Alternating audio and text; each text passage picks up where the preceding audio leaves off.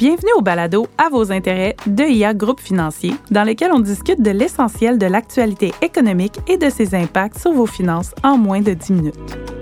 Alors, aujourd'hui, on va faire un peu différent, si tu veux bien, Sébastien.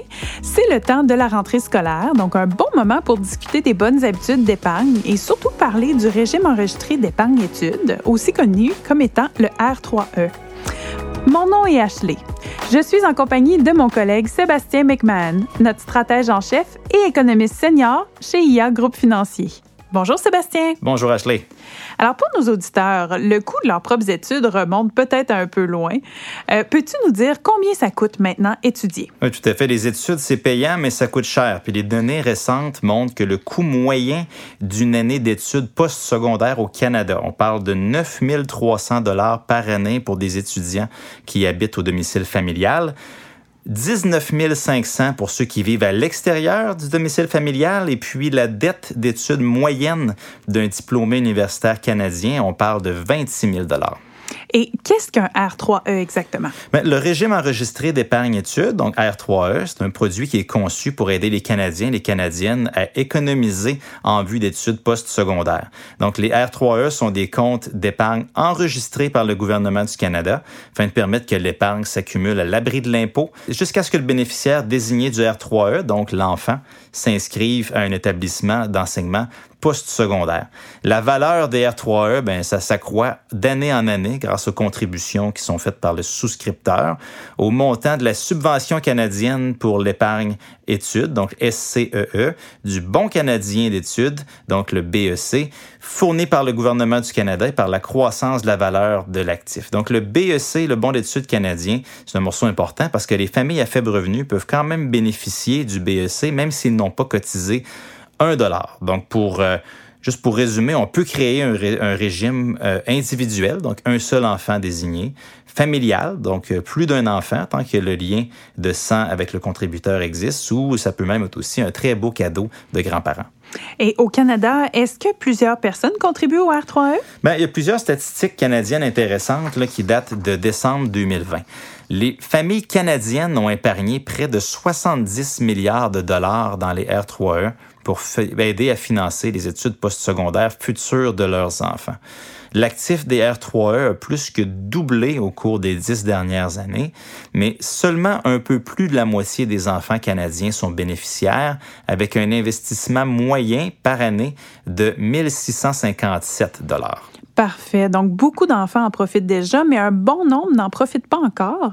Euh, peux-tu nous dire pourquoi on devrait investir dans un R3E? Parce que c'est payant. Les subventions gouvernementales versées sont la clé. Donc, je te dirais, le R3E, c'est le véhicule d'épargne le plus payant. On parle de 20% de subventions au fédéral. Puis pour les habitants du Québec, c'est un 10% supplémentaire de subventions au niveau provincial. Si on résume les trois étapes du R3E, la première, ce serait contribuer. Donc ça, c'est épargner tôt. Euh, dans le R3E de votre enfant, profiter des subventions gouvernementales qui sont généreuses accumulées, qui seraient euh, les contributions régulières, les subventions qu'on reçoit d'année en année génèrent du rendement. Donc, euh, le régime épargne-études fructifie à l'abri de l'impôt. Puis finalement, la dernière étape, récolter. Donc, vous récupérez vos contributions pour financer les études de votre enfant, le rendement total du R3E, euh, les rendements de marché, puis c'est toutes les subventions. Donc, trois étapes, contribuer, accumuler et puis récolter. On parlait justement des enfants admissibles. À quel âge on devrait commencer à cotiser? Quelles sont les règles et combien d'argent peut-on contribuer? Ben, c'est comme, euh, c'est comme pour la retraite, hein, le plus tôt possible. Donc, plus on épargne tôt, plus le R3E, 3E aura le temps de croître. Donc, pour l'admissibilité, regardez, vous pouvez vous dire peut-être qu'il est tard de commencer à contribuer. Ben, vous savez, jusqu'au 31 décembre de l'année où le bénéficiaire, donc l'enfant, atteint l'âge de 17 ans. Il faut simplement que l'enfant ait un numéro d'assurance sociale qui puis soit euh, résident canadien. Et puis, essayez euh, pour l'admissibilité, vous avez tout ce qu'il faut. Puis, vous avez des questions plus pointues, bien, bien sûr, comme on vous recommande souvent, parlez à votre conseiller euh, financier. Euh, le plafond à vie de cotisation à un R3E pour un enfant est fixé à 50 000 Cet argent peut être investi dans tout type de produits, donc des fonds communs, des fonds négociés en bourse, des CPG, des actions, des obligations, euh, peu importe. Donc, stratégie très simple, si vous voulez aller chercher le maximum des subventions, ben, cotisez 2500 dollars par année. Au-delà de ça, les subventions sont pas admissibles. Donc, le, on met 2500 et puis les subventions de 30% nous rajoutent un bonus de 750 dollars par-dessus notre cotisation. Puis en plus, le montant euh, va fructifier à l'abri de l'impôt. Donc, l'impôt va être payé par l'enfant sur son revenu annuel lors du décaissement. Et il se dit beaucoup de choses sur la R3E. Je pense à moi quand j'ai contribué. Euh, on a cumulé quelques mythes les plus fréquemment entendus. Euh, il y a quatre mythes principaux. Donc, si on commence avec le premier, si l'enfant ne poursuit pas ses études, vous perdrez votre investissement. Ça, c'est faux. Si l'enfant décide de ne pas poursuivre ses études postsecondaires, vous aurez plusieurs options. La première, bien, de changer de bénéficiaire, ça veut dire transférer l'argent investi pour les études de votre aîné, par exemple, à un, à un enfant plus jeune ainsi augmenter la valeur de son R3E. Euh, les revenus de placement accumulés pourront être transférés dans votre REER, celui de votre conjoint si vous disposez des droits de cotisation qui sont nécessaires. Vous pouvez faire un don à une institution euh, d'enseignement. Il y a simplement les subventions qui doivent être remises au gouvernement. Hmm. Puis, mythe numéro 2, les R3E ne couvrent que les frais d'inscription à l'université. Tout à fait faux. En plus de couvrir les frais d'inscription à l'université, les R3E couvrent aussi les frais de cégep, si vous êtes au Québec, ainsi que tous les coûts qui sont associés à plusieurs programmes de formation professionnelle. Donc, de nombreux autres frais, tels les fournitures scolaires, le transport, le loyer, tout ça, ça peut être couvert euh, avec un R3E. Je me suis informé chez IA Groupe Financier, la seule obligation à respecter pour pouvoir retirer l'argent d'un R3E et de s'inscrire à une formation post-secondaire, que l'enfant la réussisse ou non. Donc, l'utilisation des sommes est laissée à l'entière discrétion du bénéficiaire. Mythe numéro 3.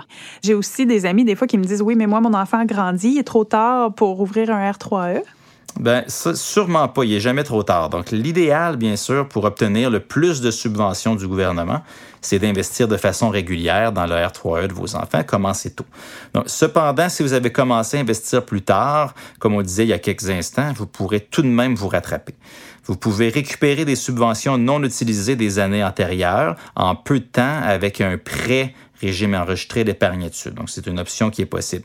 On peut aller chercher les subventions inutilisées des années précédentes au rythme de deux années en une, comme j'expliquais.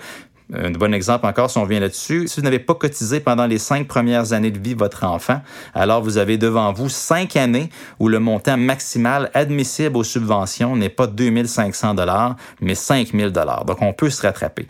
Faites appel à un conseiller financier euh, pour vous aider à, à, recevoir des subventions. Des fois, ça peut être même des subventions inespérées, puis ces conseils pourraient être très utiles.